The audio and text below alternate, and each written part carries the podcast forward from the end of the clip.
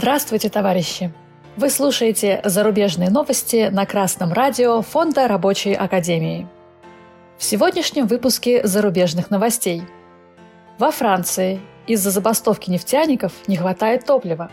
Власти грозят вывести бастующих на работу насильно. BBC News русская служба сообщает, что французские нефтяники, которые бастуют уже третью неделю, проголосовали за продолжение забастовки. Забастовка уже вызвала нехватку топлива на заправках по всей стране.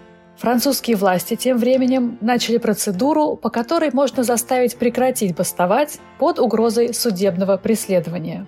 На данный момент забастовка привела к остановке шести из семи нефтеперерабатывающих заводов Франции. Профсоюзы нефтяников требуют повышения заработной платы работникам на 10%. Из них 7% на покрытие инфляции, а 3% на улучшение жизни работников. По их мнению, это справедливо, ведь нефтяные компании сейчас получают огромную прибыль. В среду правительство Франции заявило о начале процесса, по которому бастующих можно привлечь к работе насильно. Право на забастовку во Франции гарантирует Конституция, но в некоторых случаях оно ограничено – по закону представители государства могут насильно привлечь сотрудников к работе, чтобы поддерживать общественный порядок, гигиену, спокойствие и безопасность. Они имеют право вызывать лишь минимально необходимое число сотрудников. Получивший такое требование сотрудник обязан явиться на рабочее место.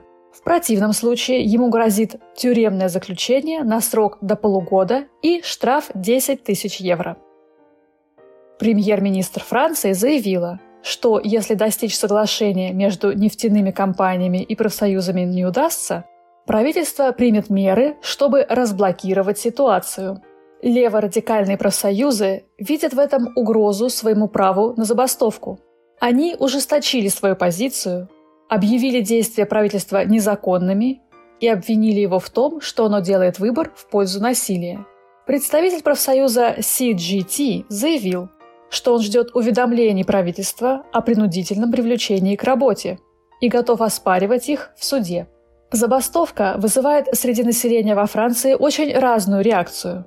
Кто-то выражает недовольство нехваткой топлива, но есть и немало сочувствующих, которых также возмущает рост стоимости жизни на фоне стремительного увеличения прибылей энергетических компаний. Товарищи, в этой новости видно невооруженным глазом, что буржуазное правительство служит интересам собственников предприятий, которые ни за что не желают делиться доходами с рабочими. Значит, вся мощь государственной власти направляется против рабочих. Юристы ищут лазейки, чтобы заставить работников выйти на работу. А потребуется, так и новые законы напишут, такие, какие будут выгодны крупному бизнесу. А о том, как выживать рабочему и его семье в мире, где нельзя учиться, лечиться и кормиться без денег, которые еще и стремительно обесцениваются, правительство думает в последнюю очередь. Каждому рабочему уже пора осознать эти малоприятные истины, чтобы начать заботиться о себе самим. Для этого нужно объединяться с коллегами и заставлять работодателя повышать зарплату, развивать производство и уважать работников. Лучше всего в качестве давления на работодателя показали себя сидячие забастовки – когда работники находятся на своих рабочих местах, но не работают. В такой ситуации работодателю сложно заменить бастующих штрейкбрейхерами. А чтобы закрепить результаты борьбы, нужно требовать, чтобы работодатель подписал коллективный договор, который обязывает работодателя заботиться о благополучии предприятия и работников. Если же забастовку запретят, как пытаются во Франции, то итальянскую забастовку это когда работники работают в соответствии со всеми правилами и инструкциями. Никто отменить не может, а производство от такой работы замедлится существенно. В общем, объединяйтесь, товарищи, и меняйте жизнь к лучшему. Надеяться больше не на кого. Новости читала Оксана Побережная с коммунистическим приветом из Орхуса, Дания.